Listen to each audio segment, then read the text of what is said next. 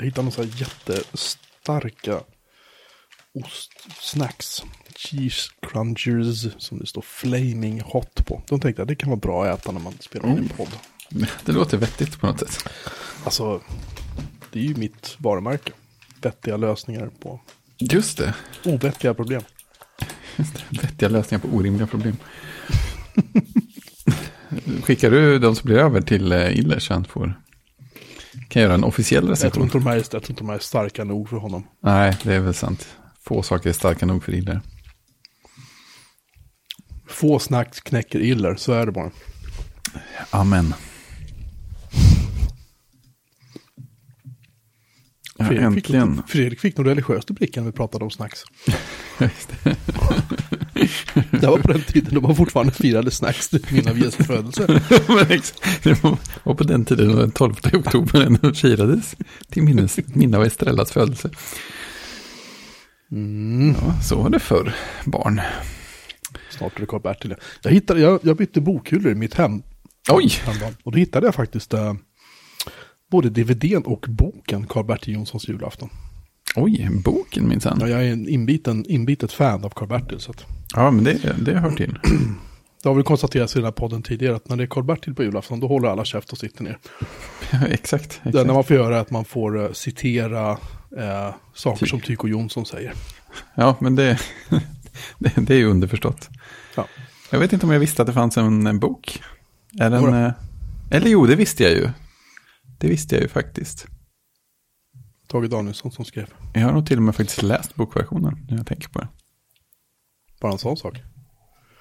Vår man i Jönköping, har han bytt mikrofon igen så att den är trasig nu eller? Ja. Titta. Han vet det hela tiden. Han har ju alltid perfekt mikrofoner för tiden. Ja, det är ju så. Läsarstöd ljudkvalitet. Som har blivit en snackis.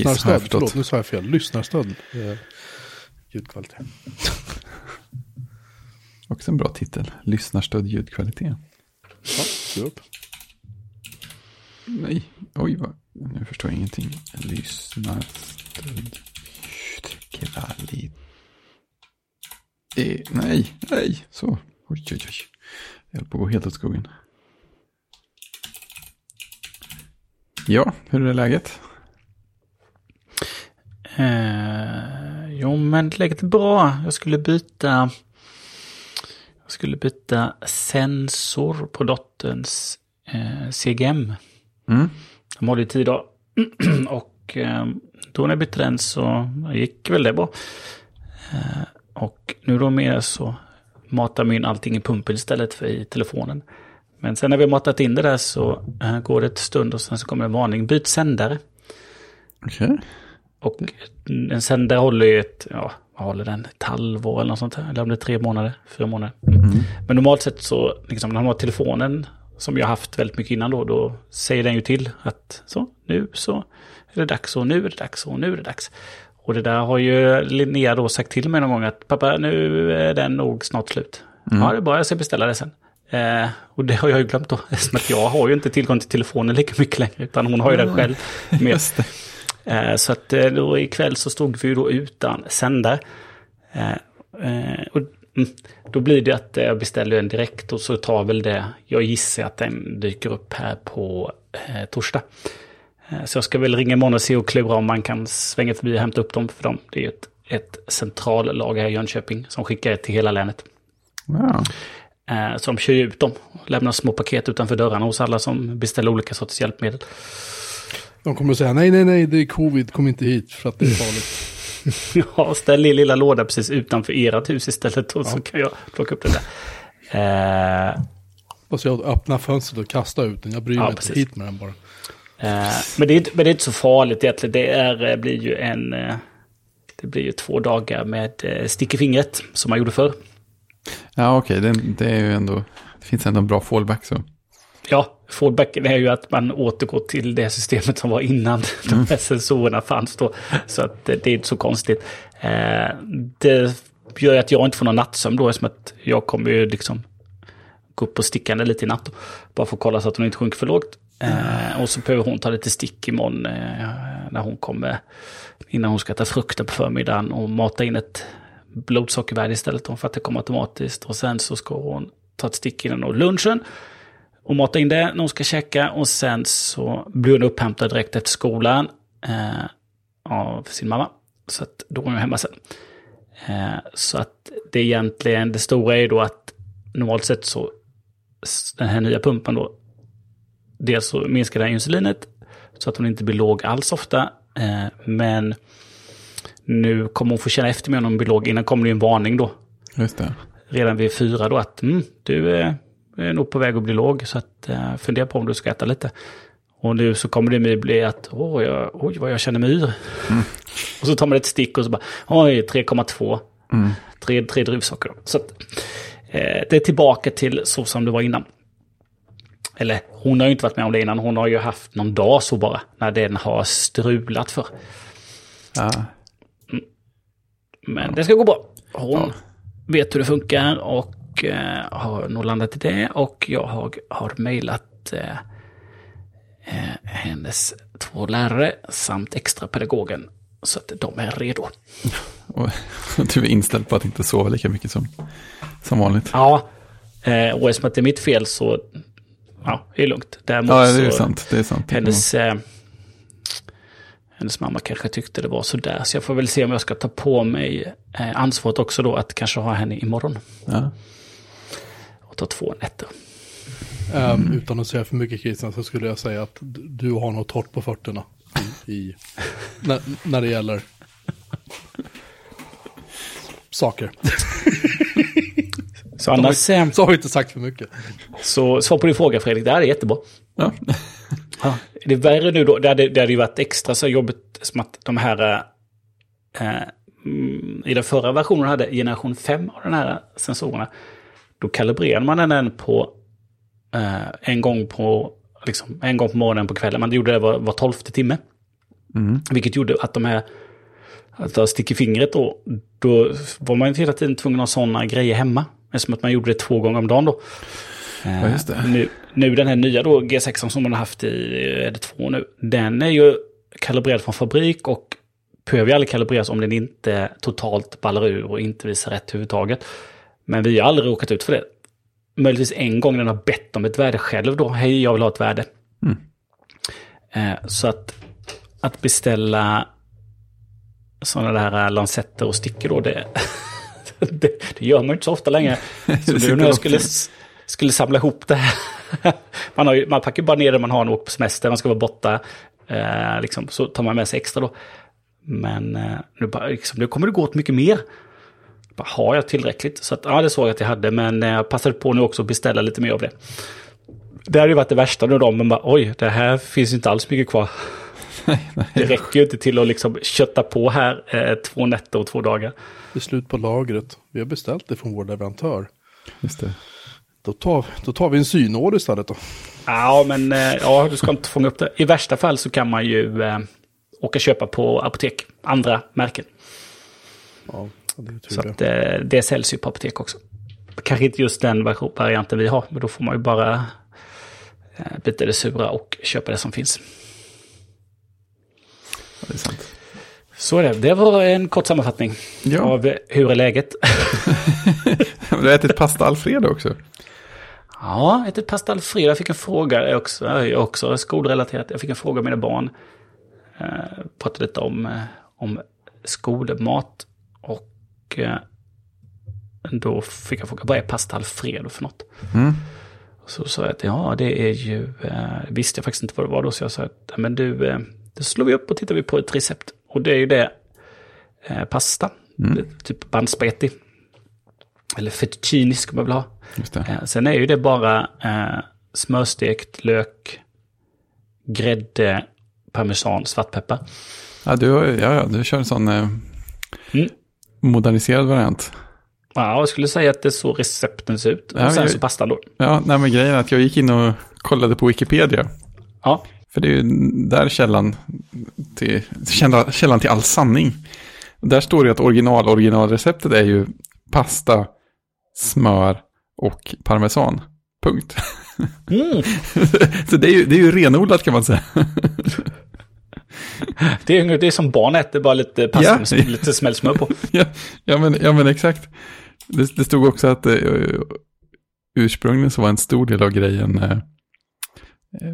presentationen, att Alfredo själv på sin restaurang kom in och tillredde det hela vidbordet med stora yviga rörelser och mycket rörande så här, så att pastan och parmesanen och smöret blandades väldigt sådär livligt medan allting smälte.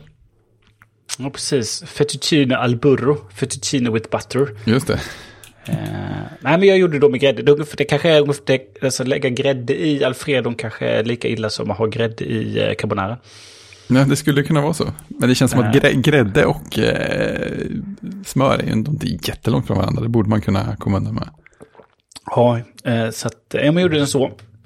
Och serverade den då till det stora barnets förtjusning. Den lilla är ju alltid, hon är ju såsskeptiker. Ja, just det. I sig då, förutom om det är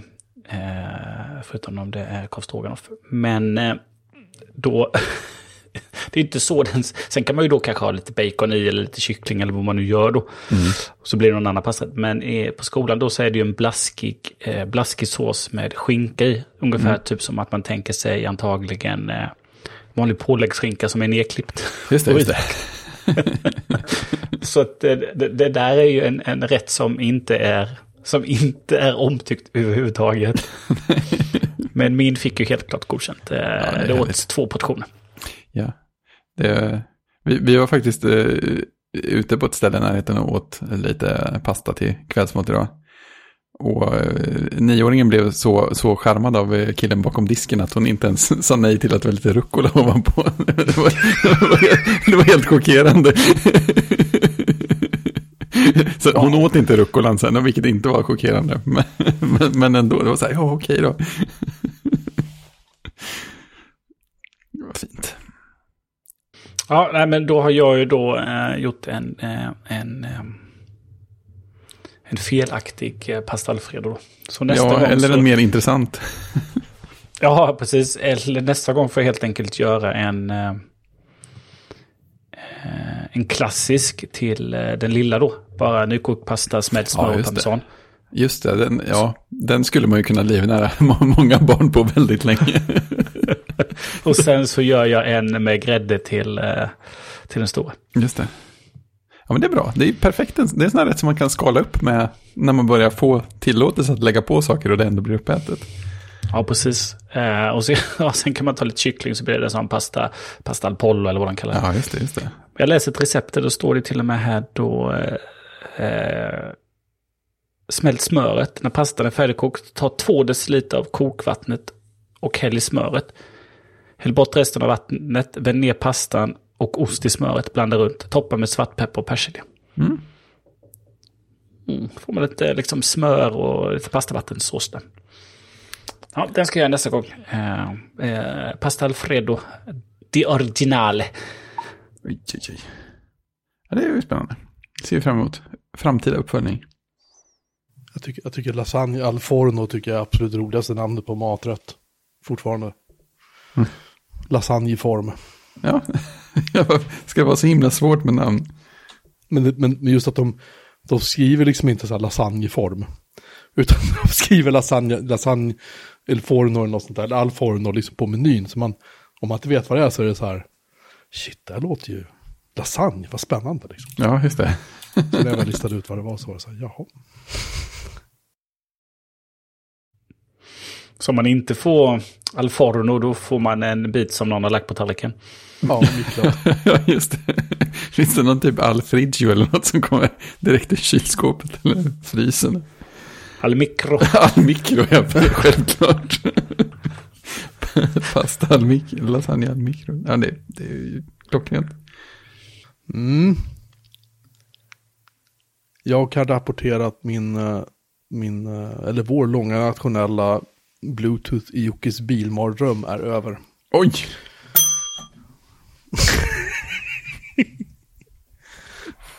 Jag fick ju tips i vårt chattrum ifrån min numera kollega Niklas. Jag kommer till det senare. Han hade ju köpt en, jag tror det var Belkin, någon ljudlösning För jag ville ha någonting som ger Bluetooth och som har liksom ljud, som använder ljudingång i bilen och som samtidigt kan dels hålla den här enheten igång men också sen ha en pass-through för USB så jag kan ladda telefonen samtidigt som jag spelar musik. Och det är väl inte helt orimligt. Och då fick jag tips på en sån och den tillverkas inte längre och går inte att få tag i. Men då hittade jag en annan och grejen var att jag beställde den här andra lite grann i tron att det här var Belkins. För de är otroligt lika. Så lika som man kan undra om det inte riktigt var meningen. Hur som helst. Och den kostade så här under 200 spänn. Och den är helt fantastisk. Galet. Den ljudet är bra. Den funkar, den kopplar alltid upp till telefonen. Självklart är det ju också då en röst. Kinesisk röst som försöker prata engelska. Ja, det var den du skickade inspelning på. Det var den, ja, det finns, jag har bloggat bara kort om det där. För jag tänkte, här måste jag tipsa om det folk, för det här är faktiskt ganska roligt. Det är faktiskt jätteroligt. Tyvärr kunde jag inte spela in när de säger att telefonen är uppkopplad. För då har ju Bluetooth-enheten tagit ljud, liksom all ljudstreaming till och från telefonen. Ja, just det, men det är nog när den då försöker koppla upp sig. Vi kan ju klippa in det ljudet, typ här. The Bluetooth device is ready to pair. Ja, det är så fint. Typ så. Och när den sen har kopplat upp så säger den också att the Bluetooth device has successfully connected eller något sånt där. Och så man hör att det här är en person som inte pratar engelska liksom, alls som läser upp det där. Det är jätteskärmigt. Jag tror inte att det här går att stänga av heller. Utan det här hör man varje gång. Vilket inte gör mig någonting. Jag tycker det är ganska roligt. Men den kopplar upp liksom på 2 sekunder. 3 sekunder kanske. Och varenda gång har den lirat. Så var det inte riktigt i den här Bluetooth-enheten jag stoppade in i min Volvo XC70. Den sista jag hade. Och den sista jag hade. Den innan dess var med sladd. För där fick jag ofta gå in och stänga av och slå på Bluetooth i telefonen igen. Eller ta bort och lägga till Bluetooth-enheten i bilen varje gång jag skulle åka iväg. Ja, jag menar funkar det så på lite så är det nästan lite magiskt. Det vågar man inte räkna med någonstans med Bluetooth. Det här är Bluetooth 3.0. Vad det nu innebär har jag ingen aning om. Mer än att jag tror att det låter bättre. Det är nytt och hett. Jag är skitnöjd. Grejen är att den här produkten har liksom inget namn. Den heter hos Fyndiq så heter den ingenting, men hos Amazon så heter den Centitank. När man ansluter det till den så står det typ så här BV20 någonting. Jag tror det i alla fall. Det är egentligen skitsamma. Vi lägger in en länk till den här bloggtexten jag skrev. För där finns det länkar till att köpa den. Jag kan säga att den är billigare på Amazon än vad den är på Fyndiq. Mm. Ja. Good stuffs. Jag är jättenöjd i alla fall. Du kan lyssna på poddar. Jag bara sätter mig i bilen, startar den och så kopplar den upp. Och sen så kan jag med lite fjärrkontroll som följer med och trycka på start på play-knappen. Och den sitter precis till höger om mig liksom, på centerkonsolen. Så jag kan bara trycka på play-knappen och så startar den uppspelning av podden jag lyssnade på sist. Oj, då har jag en följdfråga. Den startar inte och spelar upp automatiskt? Nej, det gör den faktiskt inte. Det är jag väldigt glad över. Ja, precis. Mm. Det gör ju CarPlay. Ja. Alltså, ja, det är ju så störigt. Men våran bil gör det med musik också, om man inte trycker paus innan. Så att jag har ju kommit in i världens hårdaste vana att alltid, oavsett vem som kör, trycka paus på det som spelas innan bilen stängs av. Åh, det är så irriterande. Usch. Jag pastar in en bild på min lilla fjärrkontroll som jag har i bilen. Smakfullt monterad i min Beamer. Jag är jättenöjd. Så att även om den pajar om 6 månader så spelar det ingen roll. För då kan jag bara beställa 3 till och lägga undan. Liksom. Det gör mig ingenting. Jag är så galet nöjd med den här. Sådär. Mm. Sen vill jag nämna ännu gladare nyheter. Datamagasin Retro nummer 5. Vi är igång. Ja, vi har över 600 bokade exemplar. Jag kollade bara för en liten stund sedan innan vi spelade in nu. Det är ju grymt. Och idag är tisdag den 12. Och över 600 och vi lanserade insamlingen förra fredagen. Då gick vi ut lite försiktigt, vi smög ut den lite grann för att vi hade lite problem med sajten där vi tar bokningarna. Kristian som hade sönder den. Ja, nej, faktiskt inte. Det var varför Christian inte kunde betala med Apple Pay är för mig ett mysterium. För vi har inte haft, mig vetligen, någon annan som har haft problem med det. Nej, jag var ju tvungen att prova med Apple Pay efteråt och det funkade fint för mig med.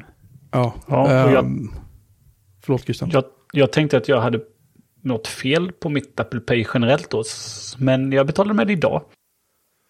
Nej, jag tror dig. Jag tror inte att det är ditt fel. Men hur som helst så... vi hade problem med typ, när man pröjsade via PayPal, då typ tog den bort kostnaden för porto om man beställde så här. Jaha, det är ju lagom kul. Ja, typ sådana grejer. Och sen har vi haft problemet i och med att det är en momssats för tidningar och en momssats för prylar. Det är 6% för tidningar och så är det ju, vad det nu är, för prylar. 12% eller 50%, jag kommer inte ihåg vad det är för moms. Längre.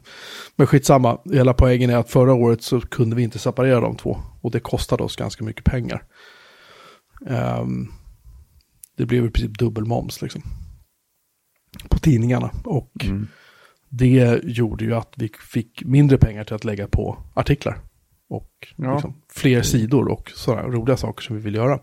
Så i år har vi lyckats lösa det. När jag säger vi så säger jag Anders egentligen på datamagasinet. Det är han som har suttit och slitit med den här skiten i många kvällar och nätter. Och det var därför det drog ut på tiden. Jag sa ju inte att det skulle lanseras förra måndagen.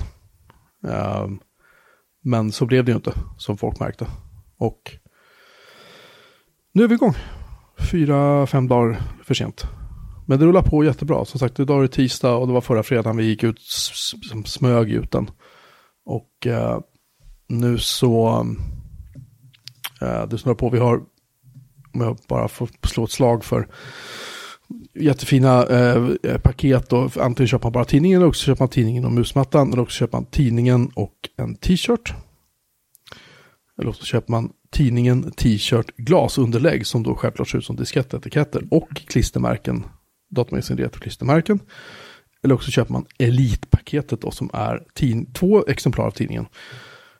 En t-shirt, en hoodie, musmatta, 2 glasunderlägg, 4 klistermärken och en trofé där det står att man är elitsponsor. Jävlar vet du, det ordning och reda. Så att det finns mycket godis där för den som är intresserad. Väldigt mycket godis. Vi kommer att skriva, det blir mer Amiga det här numret än förra numret. Vi kommer också skriva rätt mycket om Commodore 28. Mm. Och självklart om 64, om demos, om spel, om allt möjligt. Jag hoppas att vi kommer att göra den tjockaste tidningen någonsin. Men det beror helt på hur den här förbokningen går. Liksom. Om den får vi in betydligt fler bokningar på de här 30 dagarna som vi har öppen, så har vi ju betydligt större möjlighet att göra liksom en riktigt fet tidning den här gången. Mm. Framtiden får utvisa. Ja, exakt. Ja. Det är kul. Kul. Ja. Jag har gjort min beställning. Jag är nöjd. Jag tror Kristian har gjort det också. Så det är bra. Jag är så stolt över det. Mm. Jag har beställt. De går att om vi lämnar retro och går mot framtiden så på måndag så är det tydligen ett Apple-event. Ja. Mm. Det blir roligt. Unleashed är sloganen. Det känns som det känns som det lovar en del. Ja, det kan ju bara vara mackar liksom. Och sen också att, men som vi konstaterade vi chattade för, att det är på en måndag. Det är inte varje år vi ser det. Det brukar vara tisdagar. Ja, eller hur? Så det kan man inte läsa in någonting i, va? Eller kan man det? Kanske att de vill få ut alltså en dag hit eller dit kanske inte gör någonting, men kanske är det så att de vill få ut så tidigt som det bara gick. För snart så är vi inne i november och sen är vi inne i julhandeln och det kanske tar lite tid att få ut produkterna till kunderna. Ja, just och även det. Om man beställer direkt. Ja, jag tänker att det kommer att bli en del beställningar lagda om det kommer en MacBook Pro. Ja, det kommer nog att dra iväg. Jag känner personligen typ 3 eller 4 personer som ska köpa. Och då är inte ni två inkluderade då. Nej, precis. Så att... Det kommer nog bli, jag tyckte att deras eller den här eventbilden tycker jag är skitläcker. Ja. Att det är så här, space. Ja, man vill ju som sagt att de levererar dem en dedikerad hyperspace-knapp istället för touchbaren. Självklart är den också AR-enablad om man går in med en iPhone eller iPad antar jag. Och i alla fall min iPhone 12 mini blir stekhet. Jag satte typ 2 minuter med det här och det var så här, nej nu stänger jag nu av. Det här. Fast det är mycket att titta på. Jag tittade inte så länge. Nej, det är ju mer att jag satt i köket. Det kom så här blåa linjer emot mig var jag en riktade kamera. Eller om jag riktade mot en lampa så kom det fler märkte. Ja, det är direkt. Mm. Jo då, så är det. Annars så tror jag definitivt nya mackar. Det kommer att bli en MacBook Pro, måste det bli. Jag skulle gissa att de uppdaterar MacBook Air. Vi började närma oss 1 år sedan de släppte. Ja, just det. De första vi riskade en hemmadator någon gång också. Jag är ju främst ute efter en jobbdator. Men... Tänkte du har väl en mini redan? Ja, men en bärbar. Jaha, du behöver en bärbar också. Alltså, nu är ju behöver ett ord som smyger väldigt mycket med vad det egentligen betyder.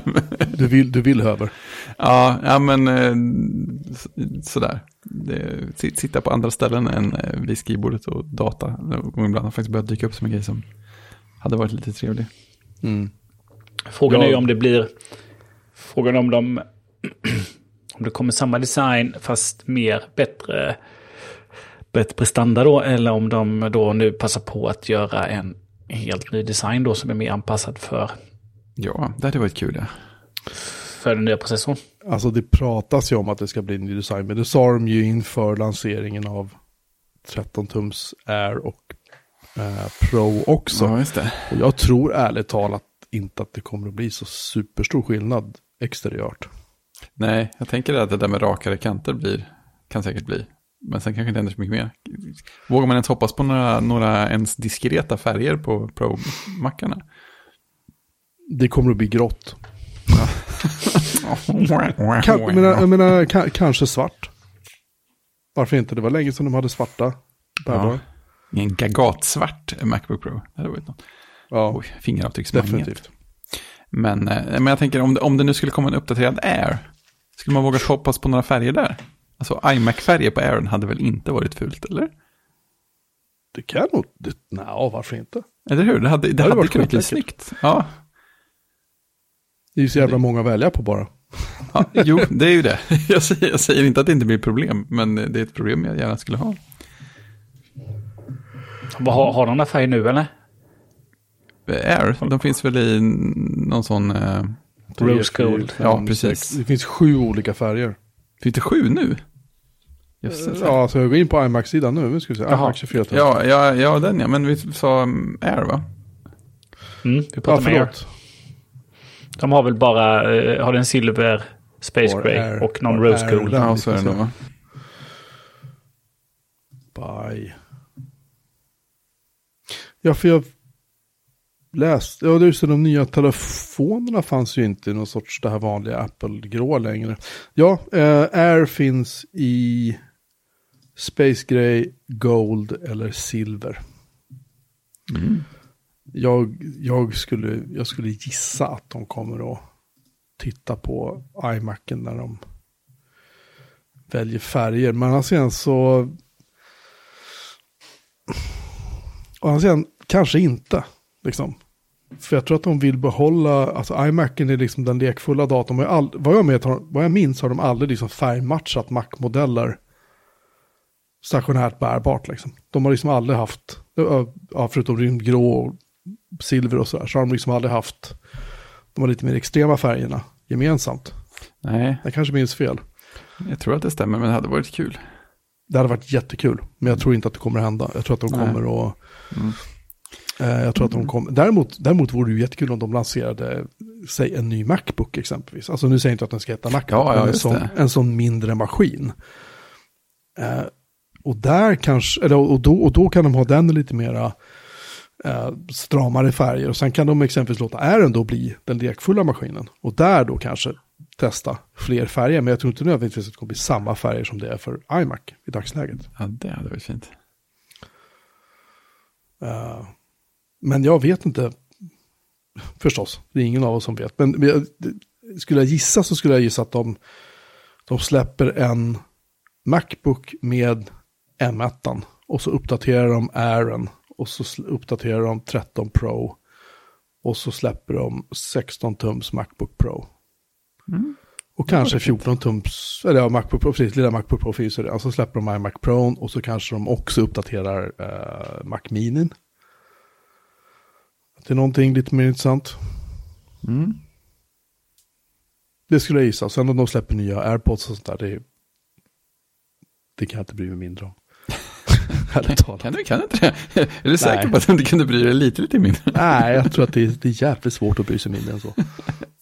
Jag vill ändå påstå att det finns en mätbar skillnad. Utrymmet mellan liksom tumme och lillfinger är så lite så att det går liksom inte att mäta. Så lite bryr jag mig. Nej, men så vet jag inte. Men när telefoner och iPads har vi ju, och klockor och sånt har de ju redan betat av liksom. Det är väl om det skulle komma en extern skärm, om man får drömma. Ja, en extern konsumentskärm. Unleashed. Är det därför de har eventet på måndag? För att sen så säger de, vi hinner inte med allt idag så vi ska fortsätta imorgon. Oj, intermission. Same bat time, same bat channel. Just det, same team time, same team channel. Det hade varit jättekul med en intermission mitt emellan. Det hade det faktiskt varit. Oj, vad fint det hade varit. Det finns så mycket mer att ta av. Ja. Nej, men en extern skärm. Jag tror inte att det kommer att komma en extern skärm. Men det vore jävligt kul om det gjorde att de släppte en konsument som kanske kostar, jag vet inte, säg 10 000 spänn då. Ja, snarare än 60 000 eller vad fan den går på. Jag kommer inte ihåg. Men det som är lite svårt att veta nu är som att alltså, rent sådär att ja, men det borde ju vara då att det skulle vara iMac, en stor iMac då 27 tums med feta prestanda, och så skulle det vara en MacBook Pro 16 tum någonting. Liksom, för att fylla ut det som är kvar på Intel och bli av med det där. Men sen så är det också då att hur ofta kommer det dyka upp nya M-processorer? Nu har vi vant oss vid att A-processorerna, de kommer en gång om året och de hamnar i iPhone. Och sen så nästan lika ofta på våren så dyker det upp nya iPads. Men inte riktigt samma uppdateringsschema då. Så frågan är liksom hur. Kommer det vara event varje gång de ska släppa en ny Mac, eller kommer det bli som innan att ja, nu har vi stoppat in en ny processor och här ser det likadant ut annars, och så blir det bara en uppdatering på hemsidan och pressmeddelande. Eller hur kommer det bli då? Jag skulle tänka att det blir en slide på något annat event. Så här, jo, och by the way, här är som de hade förut med butikerna eller med iTunes, eller som Jobs alltid skulle berätta hur många låtar de har sålt den här månaden. Eller någonting sånt, hur många appar de har sålt på App Store eller vad det nu är. Då tror de, kommer de nämna i förbigående. Jag tror att vi kommer att se samma uppdateringstakt på processorerna för mackarna som vi gör för iPad. De kommer att gå hand i hand. Ja, just det. Så att när vi ser typ en uppdaterad iPad Pro, säger vi, eller någon annan som använder M-kretsen, så kommer mackarna också uppdateras. Det är vad jag tror. För nu äger de hela kedjan. Nu behöver de inte vänta på någonting. De kan uppdatera precis hur ofta de vill. Liksom. Så jag skulle tro att vi kommer att se Mac-uppdateringar 12-18 månader minst.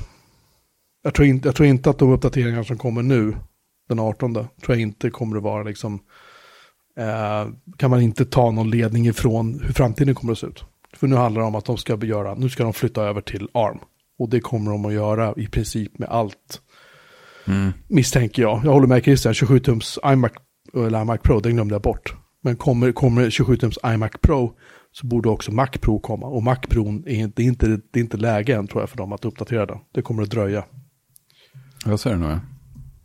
Det är typ ett år till, för att den är så färsk liksom fortfarande, och det är så mycket pengar så att om man skulle gå och säga tja, den här datorn du köpte för 100 000 eller vad det är. Nej, lite så.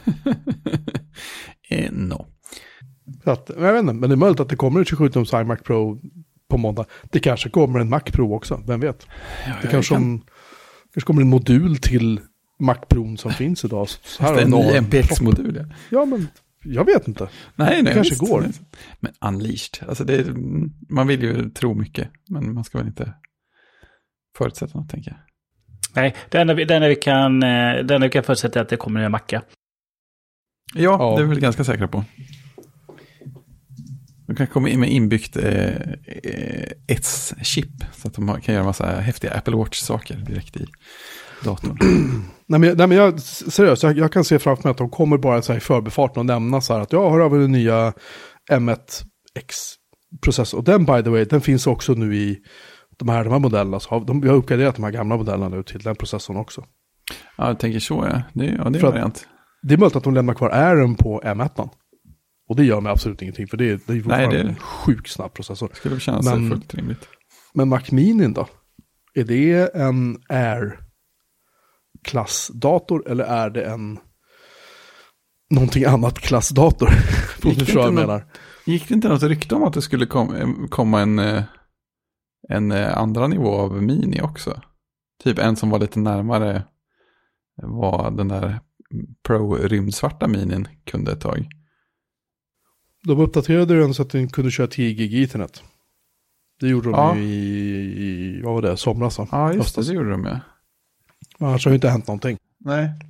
Men det som är så lurigt tycker jag med Apple-processorer, alltså det är ju inte många som har koll på liksom så mycket med Intel-processorer, utan liksom, man köper en Apple och så finns det en Intel-processor i och så, okej.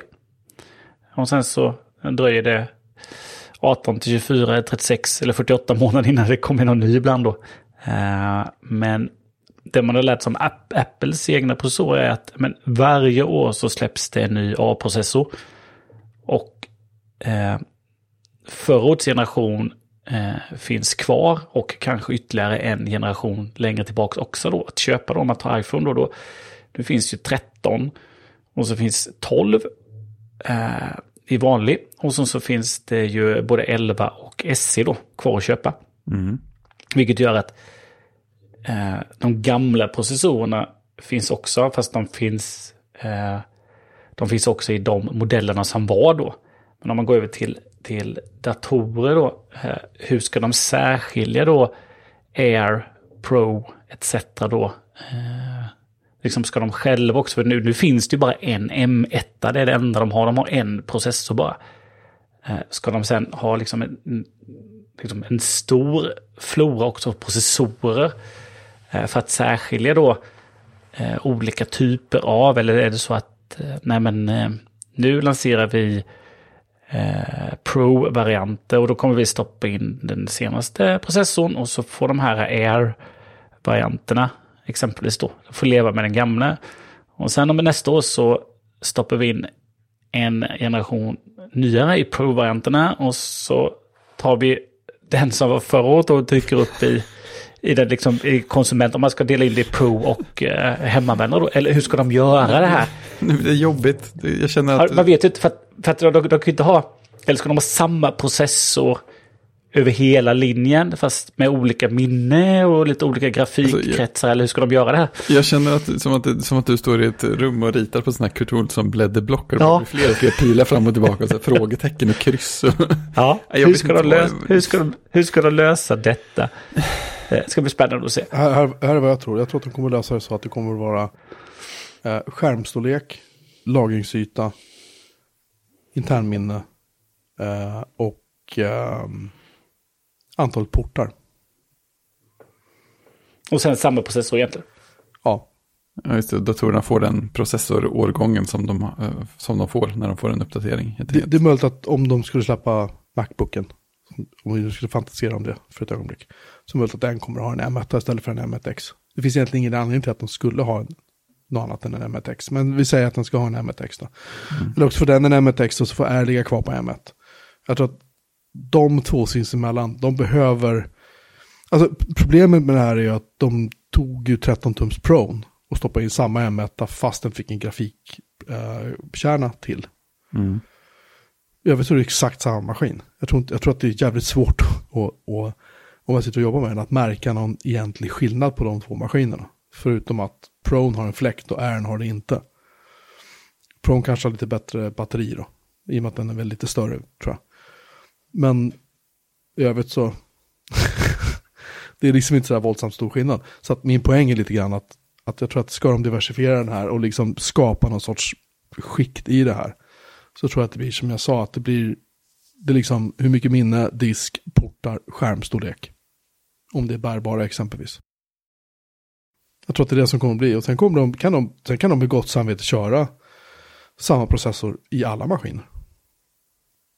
De kommer tjäna pengar oavsett. Och det kommer bli en statusgrej. Så här, men jag har en Pro för jag har så här 4 USB-C-portar. Just det. Eller jag har en iMac Pro för jag har en 27-tums skärm med någonting. Extra allt. Ja. Ja, jag har lite... Alltså nu vet jag inte ens att det är så, när de kommer nya iMac då... Så liksom, nej men nu skapar vi något nytt som inte har funnits innan. Det vi fick se förra året då i form av Mac mini, MacBook Air och MacBook Pro.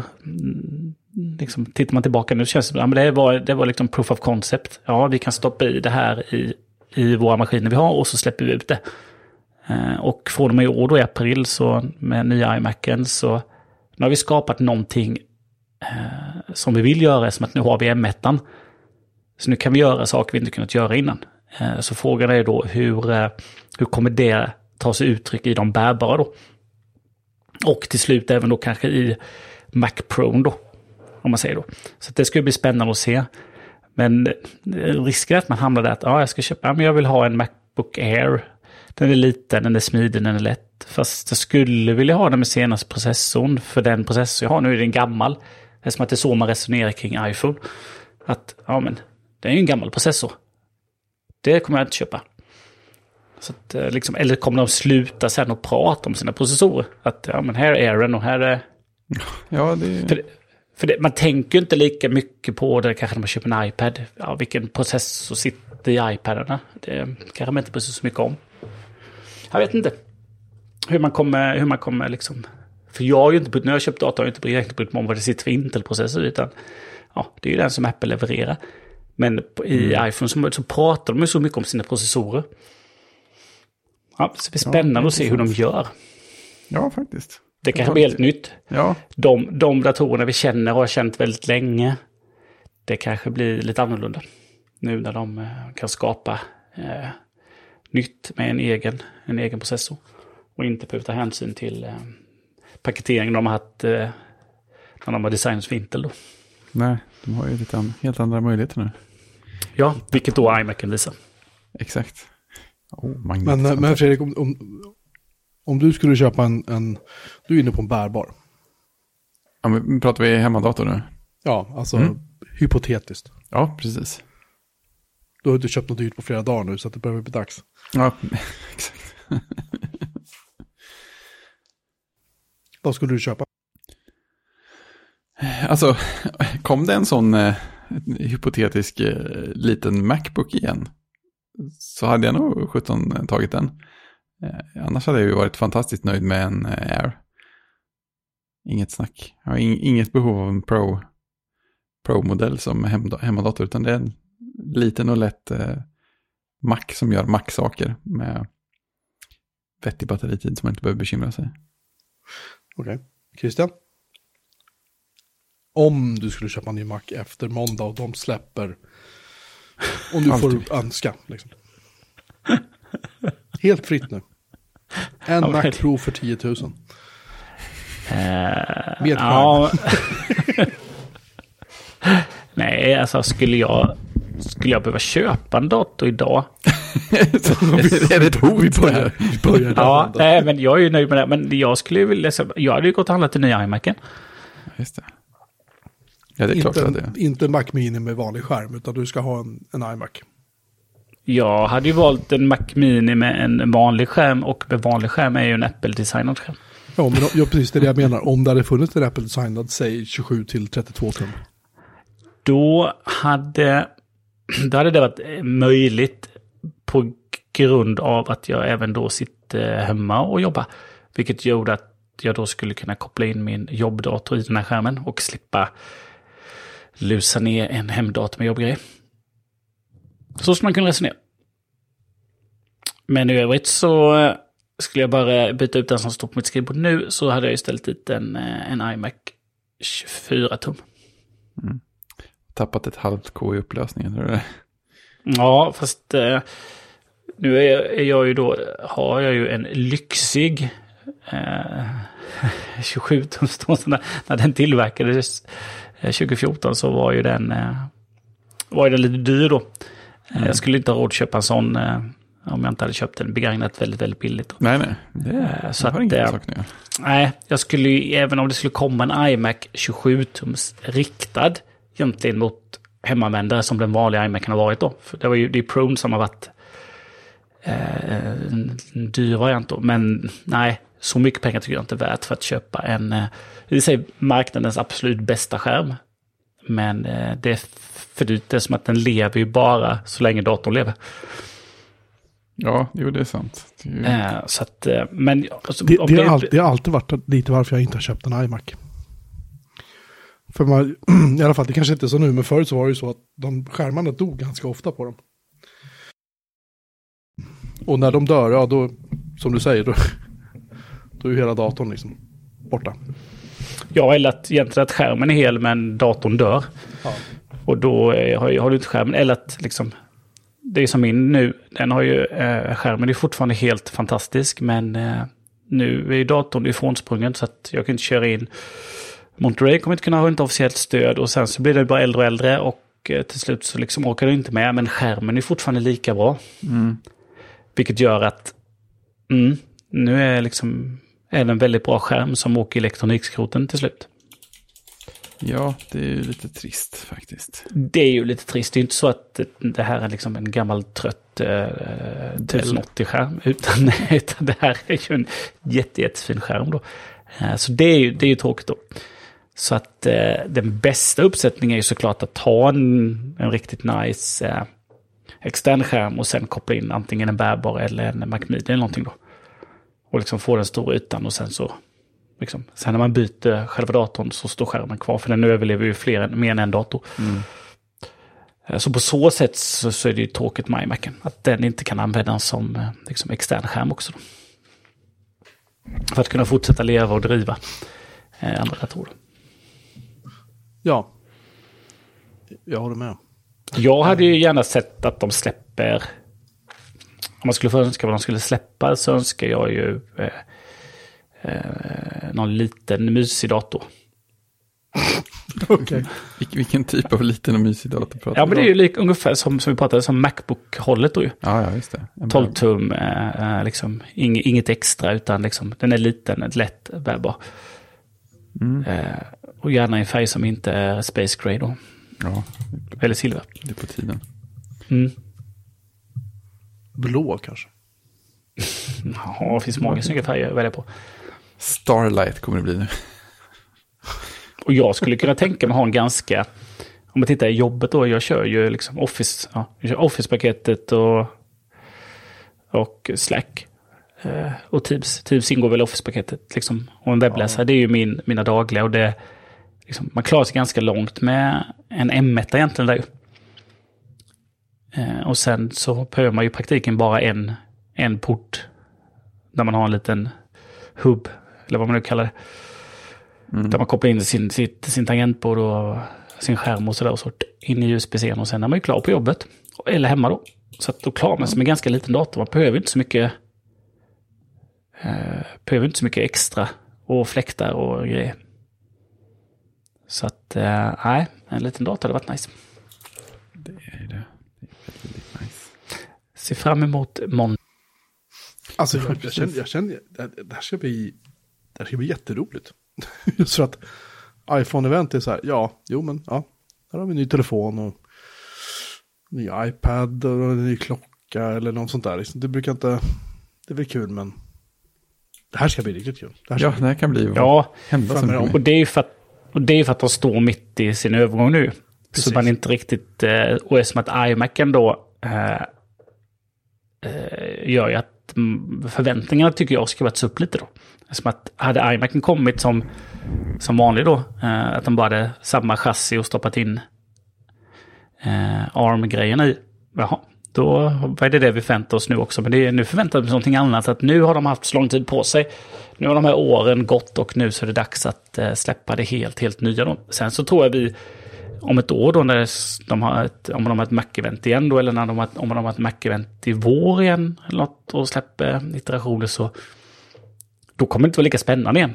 För då kommer de ju vara tillbaka till att de itererar och stoppar in liksom, lite ny teknik i samma skal. Men nu ser man ju verkligen fram emot vad de ska göra. Och sen såklart när de väl ska släppa sin Mac Pro-ersättare då, sin stora monstergrej på ARM. Vad kommer det bli? Den har man sig fram emot också. Allt jag vet att i alla fall jag kommer inte att köpa en.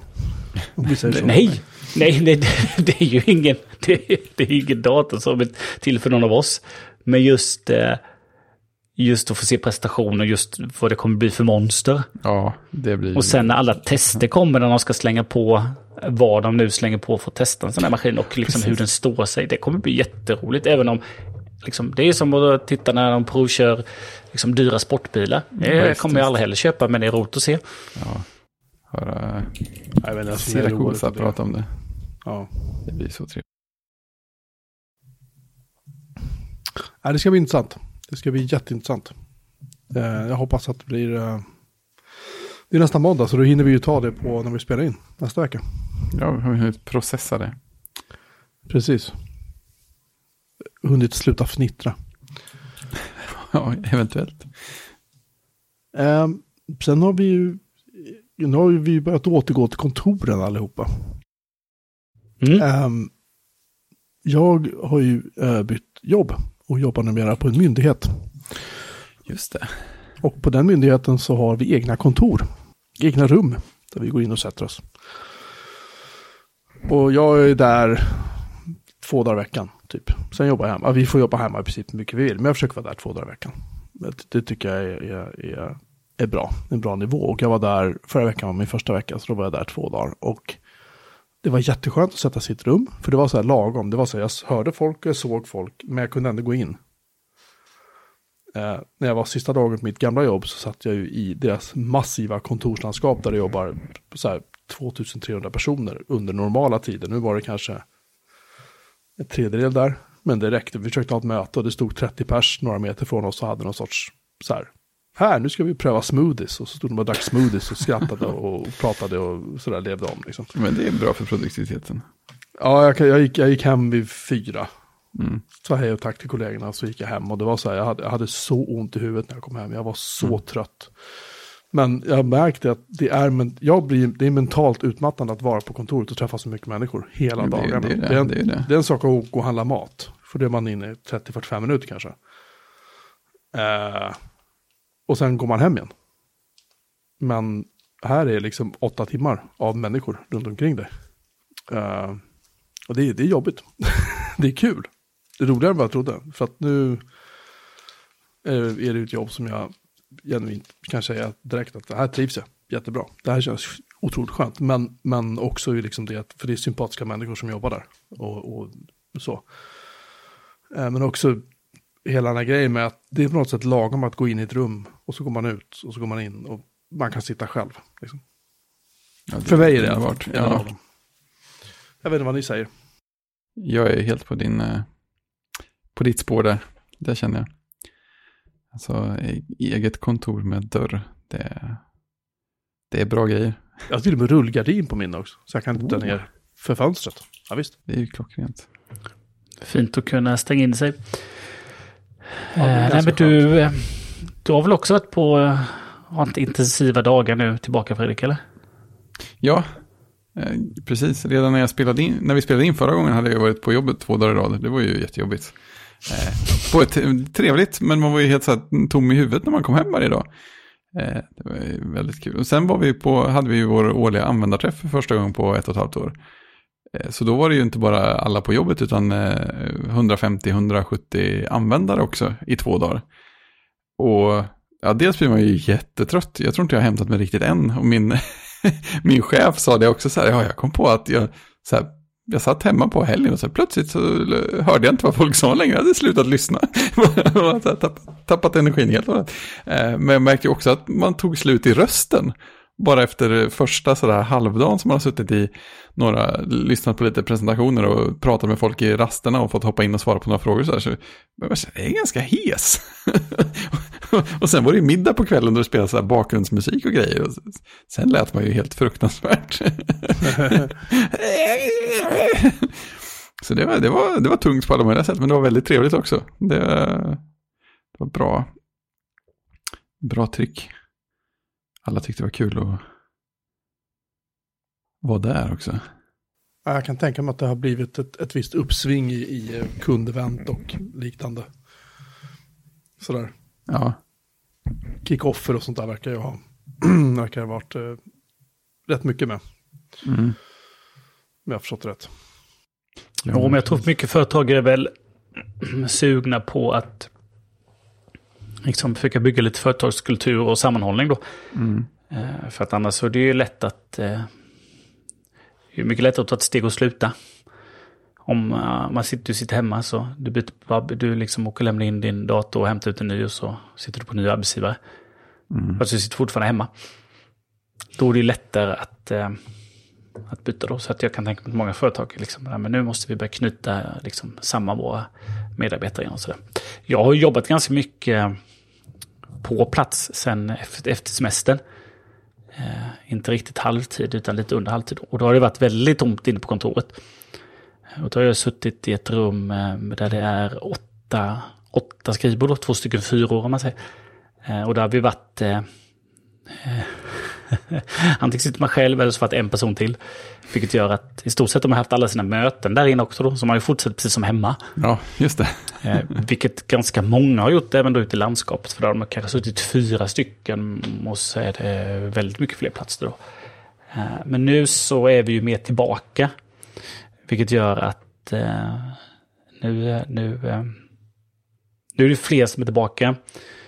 Och då kan man inte sitta där ute och köra en massa möten. Så då får man ju liksom koppla loss sin dator och hoppa in i något litet rum då. Så att helt plötsligt är konferensrummet då som alltid varit lediga innan man inte ens behövt boka. Man behöver bara gå och sätta sig någonstans. Ja. Man behöver komma åt en tv eller en videoutrustning. Någonting. Men de är ju liksom mer uppbokade nu. Ja.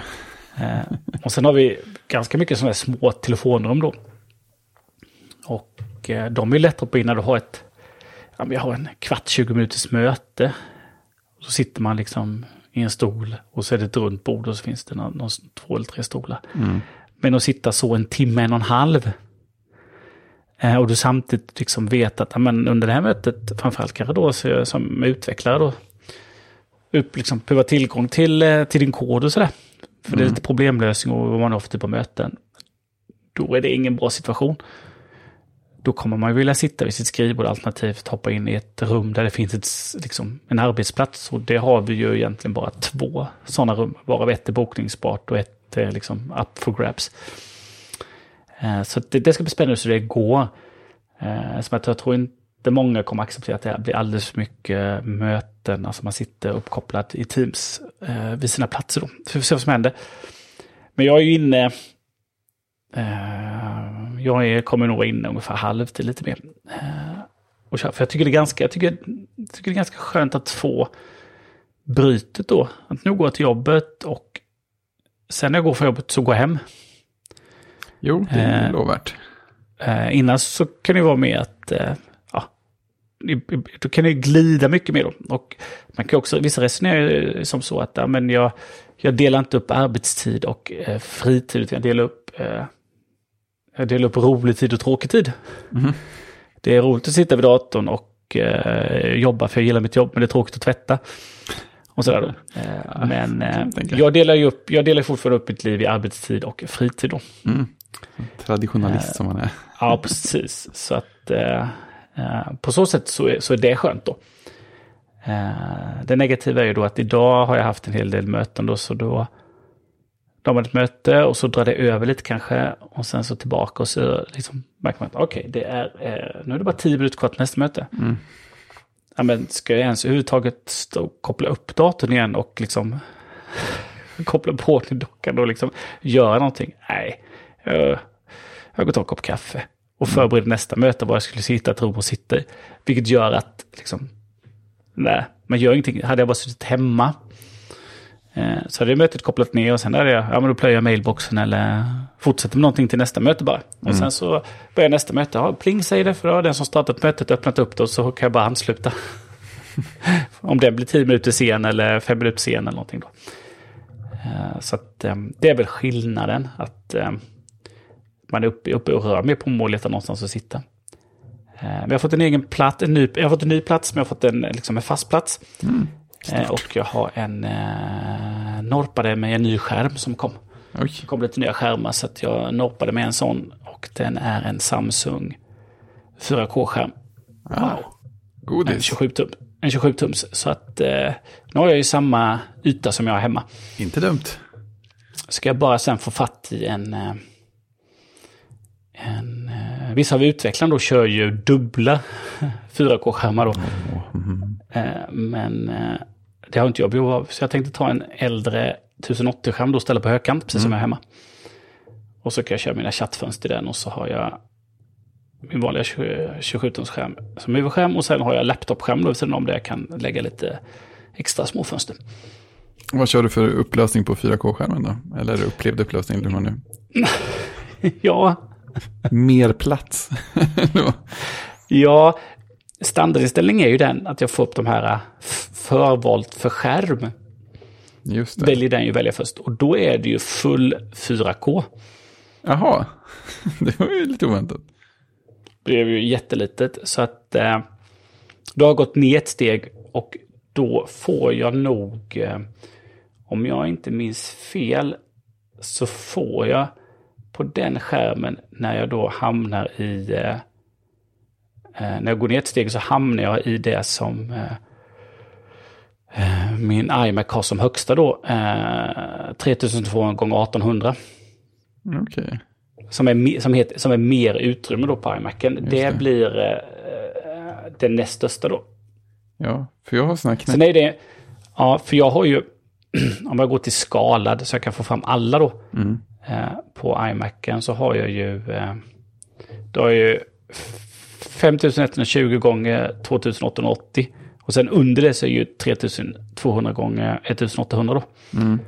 Så att det är ju full, jag antar att det är full 5K då, så att det blir väldigt litet. Mm. Alltså det har jag hittat väldigt bra. Men det där full 4K, det var för litet. Ja, det är viktigt att man kan ha den på nära håll. Det går ju så väldigt långsamt att flytta pekarna med skärmen också. Ja. Och upp den här nu då till full 5K så blir det går inte läsa vad som står. Nej, det är ingen risk. Nej, så det är ju liksom mer så den här, men jag tar ju samma upplösning då som jag hemma, så att det funkar riktigt riktigt bra. Ja. Däremot förvalt för skärm på den här är ju 2560 gånger 1440 då. Mm. Och det är ju, tycker jag, det är ju alldeles för stort. Ja, men det är det ju här också. Ja. Och sen har jag ju full 4K. Sen däremellan har jag 3008 gånger 1692. En helt normal upplösning. Jag måste kolla vad jag har emellan. Jag kommer inte riktigt ihåg vad jag hade där emellan. Nu står den på jobbet så det är svårt att titta. Ja, men spring då.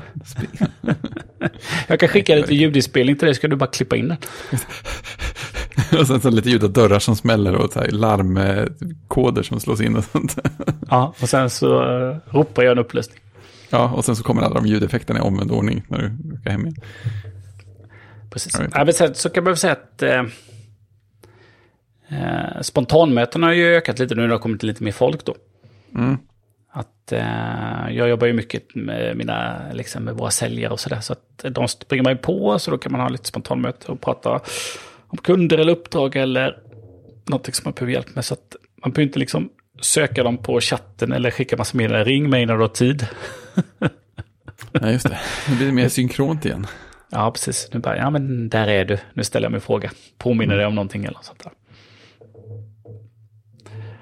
Så att, men det är helt klart skillnad. Helt klart skillnad. Vi behöver pausa bara en minut. Häng kvar. Ja. Jag har börjat friska upp minnet lite på Getting Things Done, arbetsmetodiken. Mm. Det bara slog mig att jag undrar om det finns någon som har gjort någon intervju eller om han David Allen som har skapat metoden har skrivit någonting nu under pandemin. För det slog mig när jag, antingen att jag läste eller att jag lyssnade, att han är ju väldigt förespråkare av att man ska göra saker på sätt som är asynkrona, så att man inte låser upp någon annan. Alltså där både med att lägga saker i sin egen inkorg och att lägga saker i andras inkorgar istället för att avbryta det de håller på med eller ringa upp dem eller så. Så jag tänker att han borde ju vara en väldigt förespråkare av alla sådana här asynkrona arbetssätt som man har plockat upp när man har jobbat på distans och sådär. Mm. Men han är också en förespråkare av typ prata med folk, så att jag vet inte vilket som väger tyngst. Ja, och det är ju alltid sådär att man måste ju få bestämma lite själv när man är pratbar. Ja, precis. Så att man inte alltid är pratbar. Har man jobbar med mycket i team, så är det alltid bra om man kommer överens liksom tillsammans. Mm. Att liksom, även på, vi har mötesfria måndagar och förmiddagarna så liksom har vi inga möten eller liksom sådär, så att liksom man hittar de här luckorna då. Sen är det jobbigt, jag har ju de som man säger, som att vi är liksom i IT-branschen, så har man de här utvecklarna som sitter i flera projekt då, vilket gör att liksom, de har sin vecka liksom med kanske säg 2 eller 3 olika projekt de sitter med, så har de delat upp veckan. Men sen så kommer ju då vi projektledare och andra att men då skulle vi behöva en kort avstämning och då skulle vi behöva ta ett litet kundmöte, bara det är jättekort. Mm. Men alla de där liksom, när det blir ett par sådana så blir ju en dag väldigt upphackad. Ja, det blir det. Och så blir det liksom men då får man inte det här liksom, är det någon som ska designa någonting eller typ, får man inte det fokuset, ska man göra liksom en större utvecklingsuppgift så får man inte det fokuset. Istället så blir det bara att här får vi beta av lite små tickets som finns och liksom ligger här då. Så att det där är också lurt, och det som vi som liksom vill ha deras uppmärksamhet inte tänker på att det är kanske ganska många som kräver det. Mm. Vilket gör att även om de tycker att vi har ju inga möten men jag stör lite ändå, så påverkar det ganska mycket.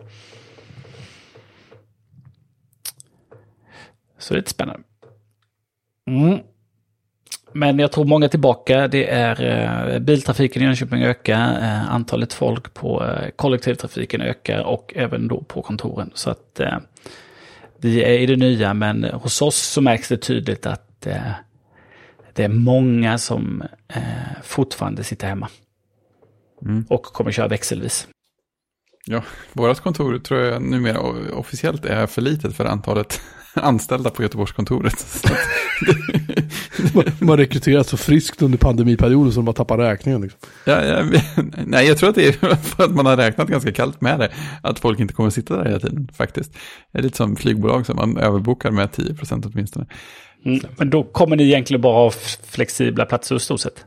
Ja, det har vi. Vi har bara flexibla nu. Alla skrivbord är omställda till det. Så att det finns en aktiv plan, men det är ändå lite roligt på något sätt att inse att nu är vi där, ja, just det. Och vi smög förbi det, så att det var ingen som någonsin kände att deras skrivbord bara försvann för dem, vilket var bra. Men det är kul, det blir ju spännande att se om vi någon gång lyckas samlas alla som tillhör Göteborgskontoret på Göteborgskontoret och se hur fullt det blir när man har en avdelning. Ja, för när man pratade om det där aktivitetsbaserade kontoret då, där man inte skulle ha en plats utan man skulle komma och skulle man ta sin lilla hutsch och välja en plats och behövde jag inte sitta vid skrivbordet, då skulle jag sitta här inne och sådär. Det var ju liksom, trivdes ju inte folk med, utan skulle man vara på kontoret varje dag så vill man ha sin plats. Ja, men exakt. Så kände jag också väldigt starkt innan. Ja, och det tror jag inte är konstigt. Men nu när vi är att man liksom inte är på kontoret hela tiden, utan men då är det fullt rimligt att men hemma har jag ju min plats. Där jag sitter på samma ställe. Och sen när jag kommer in till kontoret, då kan jag ta en plats där det är ledigt, för jag kommer vara inne liksom halvtid eller... Ja, men exakt. Alltså, jag väljer vart jag sitter överlag. Det är väl det som är den stora mentala grejen. Så att, det är ju såklart inte någon förväntan på att jag ska vara just på kontoret. Så att när jag är där så är det lite upp till mig att se om det finns en plats här borta eller om jag går och gör något annat eller sätter mig någon annanstans. Mm, precis. Det är skönt. Hos oss har vi att vissa kommer ha fasta platser och så Så de är utdelade och utplacerade, och så finns det ett gäng platser som är helt flexibla. Så där står det egentligen skärmar och möjligtvis att det finns ett tangentbord och mus. Får se hur de som faktiskt kommer in, hur de ställer sig till det, om de har med sig eget eller de gör. Men exakt. Men sen är det så vi som har fasta platser också då, om vi vet att vi, ja men nu exempelvis då, om jag är inne måndag, tisdag, onsdag och sen är det alltid torsdag och fredag hemma, då är en önskan om att när du går på onsdag så städa undan efter dig så att om någon kommer in så kan de ta din plats. Ja men precis, det har ju vi sagt att vi städar undan varje arbetsdagslut. Och sen vi har också tilldelat att mus och tangentbord är en del av den personliga utrustningen som man städar undan. Så att det är inga illusioner om att någon skulle vilja dela tangentbord. Jag lyssnar på Agnes Volds podd och sa att det sprids ingenting på sådana saker. Men det är just det att man har ju sina favorittangentbord. Ja, men visst. Jag kan så komma in och skriva, men det här är något det här Microsoft vill jag inte använda. Eller det här logotäcket trivs jag inte med. Utan man trivs med sitt tangentbord. Ja, jag menar, det är inte det att man tror att man ska bli sjuk av det. Men det känns ändå lite så här, ta någon annans tangentbord. Det känns lite skumt på något sätt. Ja, det skulle vara att gå och lägga sig i någon säng. Det skulle man inte heller göra. Det är ju jätteobekvämt, jag fattar inte. Är man full nog så kan man somna var som helst. Ja, det är sant. Är man full nog kan man använda vilket tangentbord som helst också. Alltså, ja. Skriver man likadant på alla tangentbord. Ja, här ska vi lämna kontoren och så får vi höra om någon vecka hur det har gått för oss. Ja, vi får se om jag kommer in till kontoren en vecka, för jag har en son hemma som är krasslig och då är det det måste vara 2 dagars symptomfri. Ja, så att, imorgon också, och sen hoppas jag att han går till skolan igen på torsdag. Om inte annat så lär han väl tillfixna ganska snabbt när han inser att jag tar upp en matteportal och så får han åka in och köra matteövningar hela dagen imorgon istället. Kan vi inte göra armhävningar istället? Snälla pappa. Eller hur? En uppföljning kan vi hoppa till då. Vi har pratat om tidigare i alla fall. Egen domän i iCloud Plus. Ja, gud vilket nu kommer jag svära. Gud vilken jävla klanteri de håller på med. Så här är det. Alltså, klanten är ju egentligen jag. Klanten, det är jag som Ludvig VI. Alltså. Klanten är jag, precis. Jag, Klantius. Just det. Jag berättade ju att jag hade ju till slut lyckats upptäcka 2 stycken iCloud-konton som jag inte använde, som jag typ aldrig har använt. Och de här var ju då registrerade på respektive konto, tillhörde då respektive mailadress, och de 2 mailadresser som jag använder mest och som jag använt liksom under många år. En av de här mailadresserna har jag haft i 21 år. Räknade jag faktiskt ut igår. Det är ett tag. Jag vill gärna fortsätta använda den. Så därför så bad jag Apple då att radera de här kontorna, vilket de har gjort, och då får jag ett mail där de skriver. Och det var ju som du poängterade, Kristian, att de är lite luriga i sitt ordval. De skriver då your Apple ID, och så mailadress has been deleted. All associated information has been permanently erased from our systems or has been modified so that it no longer identifies you. Det låter ju som att okej, de har raderat det. Eller hur? Det finns ingen information kvar. Allt är bra. Okej, bra. Det tänkte jag också. Så jag gick in på iCloud-kontrollpanelen, la till domänen, matar in med mailadress och den säger fortfarande nej. Den här adressen används av ett annat Apple-ID. Och nu börjar jag liksom lacka ur. Sen väntade jag liksom en vecka efter att raderingen var klar. Prövade igen samma sak. Jag tror till och med jag har väntat 2 veckor. Samma fel. Så till slut så går jag in på Apples supportsida. Lyckas liksom navigera mig fram till ett formulär där jag säger hej, kan ni ringa mig? Och det gjorde de faktiskt. Igår. Ringde den här från Irland och jag förklarade problemet. Han var väldigt lyhörd. Han satt och tänkte och hummade och han var Han var liksom, det här hade han liksom inte riktigt. Det var inte så hans måndag skulle börja, misstänker jag. Och till slut så berättar han för mig så här att Nej, men alltså vi har raderat ditt konto och din information, men mejladressen finns kvar. Alltså, va? Alltså, jo, mejladressen är registrerad för all framtid i våra system. Det är väl sannolikt misstänka för att ingen ska kunna regga den mejladressen eller ett konto med den mejladressen igen.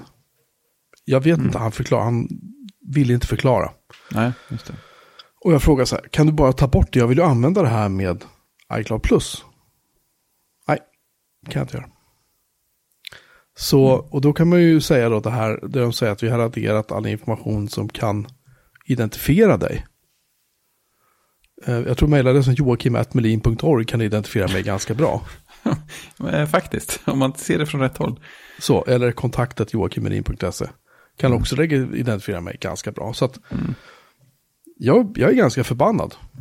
Inte för att det här är någon stor grej så. Jag kan köra vidare min privata lilla mailserver. Men jag hade på något sätt tänkt att det hade varit rätt skönt att bara så här, bli av med den på sikt. Flytta in familjen och allt det där så att jag har alla.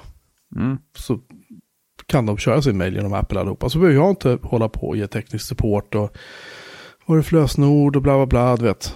Allt det där sköter de själva. Jättebra. Nu blir det inte så. Och det kan ju vara bra. Jag har självklart skrivit en bloggtext om det också. Ja.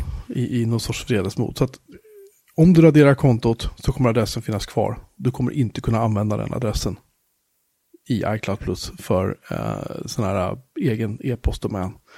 Om du däremot har använt en e-postadress för återställning av konto eller som inloggning till samma konto som du använder för iCloud Plus, då får du byta de adresserna innan du använder den mailadressen för e-post till ditt iCloud Plus-konto. Det där lät jätteförvirrande, men ni förstår det. Ja, nej, men jag kan förklara. Tack, Christian, förklara. Jag skulle sätta upp iCloud Plus och då har jag ju då jag har ju en gammal Mac-adress då som ursprung. Och det har jag också. Det är det som är så surt. Precis, och så har jag en alias på det som är my.com och så ett alias som är iCloud.com. Till det Apple-idet skulle jag ju då koppla snowres.se. Och då fick jag också nej på det då. Och då använder jag har ju ett annat Apple-id då som ligger på snowres.se som jag använder till inköp inköp på iTunes och App Store. Så jag har ju liksom två stycken. Som att det var där jag började då att köpa, när man köpte på iTunes Store helt enkelt. Så då gick jag in och loggade in på det Apple-idet och valde att byta adress då, kopplat till det. Eftersom att jag inte använde en iCloud-adress så liksom kan jag ju byta den adressen, så då bytte jag den till en annan domän. Och så fick jag logga ut överallt och även synkom-klockan märkte jag sen, eftersom att den hade inte fattat det här, så jag var tvungen att liksom ta bort parkopplingen och koppla på den igen. Och sen skulle jag lägga till domänen igen och fick ett nej igen. Och då visade det sig att jag hade den som en sån recovery-adress på mitt vanliga konto då. Så att när jag plockade bort den även därifrån sen, så blev den ju tillgänglig då att associera och få in domänen till min vanliga då iCloud.com-adress kan man säga då. Så då var den ju fri då. Då fanns den ju inte associerad någonstans hos Apple. Men däremot hade jag gjort som Jocke då, sagt att men det här kontot behöver jag inte längre. Och bett om radera det. Så hade jag aldrig lyckats med heller då. För då hade den ju funnits kvar då. Men jag gjorde ju inte jag eftersom att alla mina köp jag har ligger ju på den då. Så jag var ju tvungen liksom. Jag måste ha kvar kontot för annars tappar jag köpen också då. Så därför så bytte jag adress då. Så att det kan man väl säga var så, kan jag tänka på att det var Jockes misstag då. Eller liksom, man visste inte om det. Att hade du kanske gått in på den adressen, men jag la en ny adress. Och så satt en annan adress för det. Och sen så hade den blivit fri då. Och då hade du kunnat få in den då. Precis, då hade det säkert gått bra. Ja. Nu har jag faktiskt registrerat en ny domän här.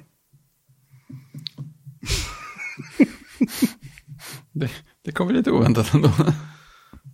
j@v128.net. v128.net. Jag vet inte varför jag tyckte det var en trevlig domän, men det var det.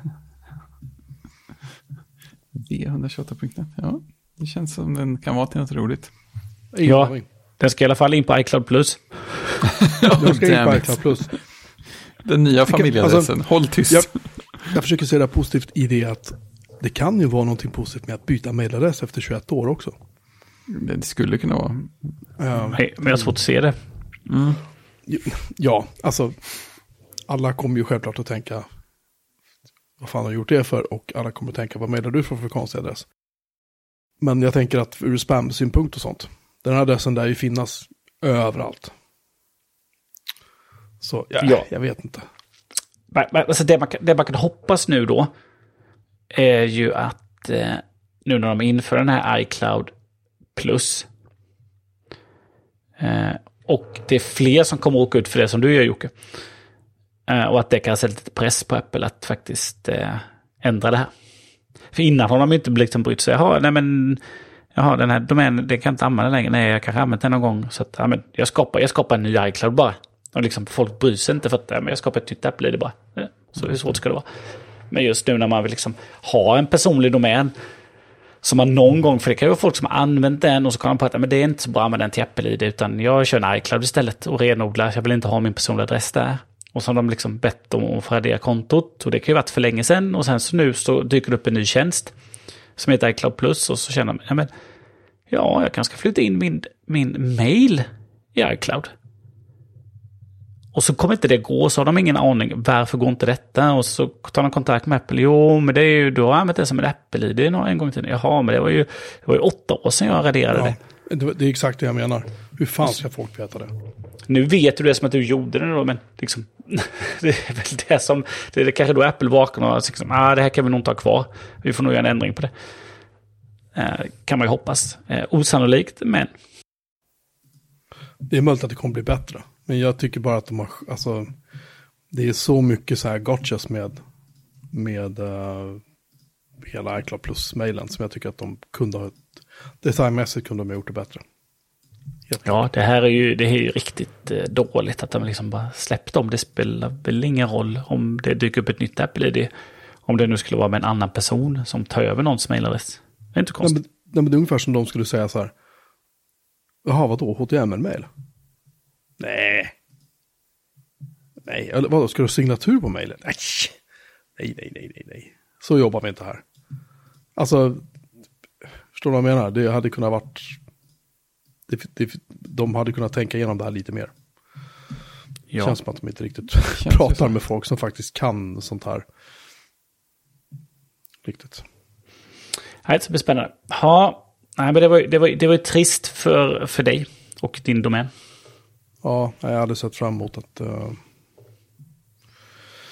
få testa iCloud. Att bli av med det här eländet faktiskt.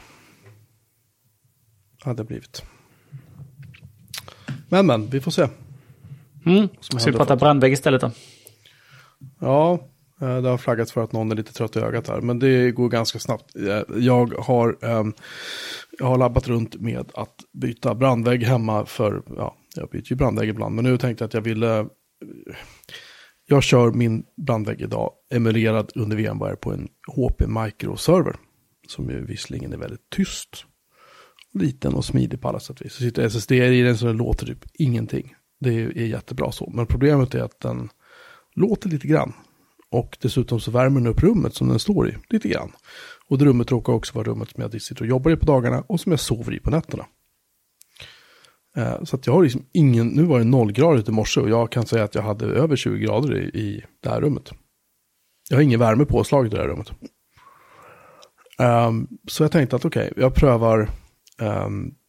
med Microtix brandväggen som jag har sett, som är betydligt jobbigare att jobba med än PfSense, men de är väldigt kraftfulla, men den har inte riktigt så här superbra IPsec-prestanda. Det går säkert att fixa så att den blir bättre, men jag orkar inte längre.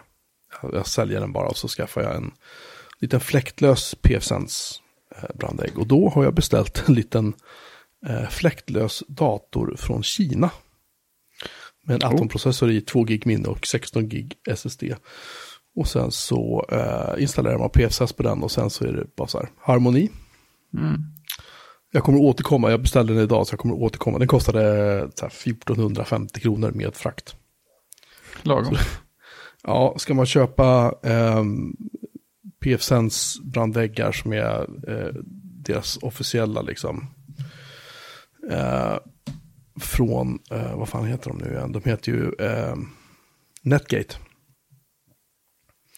Så har de alltså deras minsta brandvägg till Netgate 1100 och den har ju då betydligt sämre prestanda än vad jag kommer att få i min. Och den kostar då typ, vad var det, 2000 spänn tror jag, någonting sånt. Och den är jätte så här liten puttifnött brandvägg liksom. Den är trevlig så, men den hade nog inte riktigt, den hade kanske pallat det jag ville. Den här ligger väl lite mer i linje med en modell som heter Netgate 5100. Som jag inte riktigt kan hitta något bra pris på just nu. Vi ska se vad den kostar. Netgate 5100 kostar... Där ska vi se. Vi går in på layer 8. Den kostar typ 6 och 3 plus moms.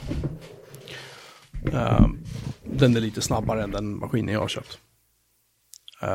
I övrigt så är de hyfsat lika hårdvarumässigt. Så att det ska bli intressant att se hur det här funkar. Spännande. Jag kommer rapportera tillbaka. Just att den är tyst, det är det viktiga. Tyst och det drar typ 12-14 watt någonting. Det är perfekt. Ja, och det kan vi göra ett helt eget avsnitt om där vi bara pratar om bensin och elpris. Fast vi inte ska fastna i det så kanske vi ska stänga butiken där för idag. Det känns som att vi har betydligt mer att gå igenom. Men vi gör det nästa vecka. Då ska jag bland annat ta all ära och heder av Free Guy. Det blir bra. Det ser vi fram emot.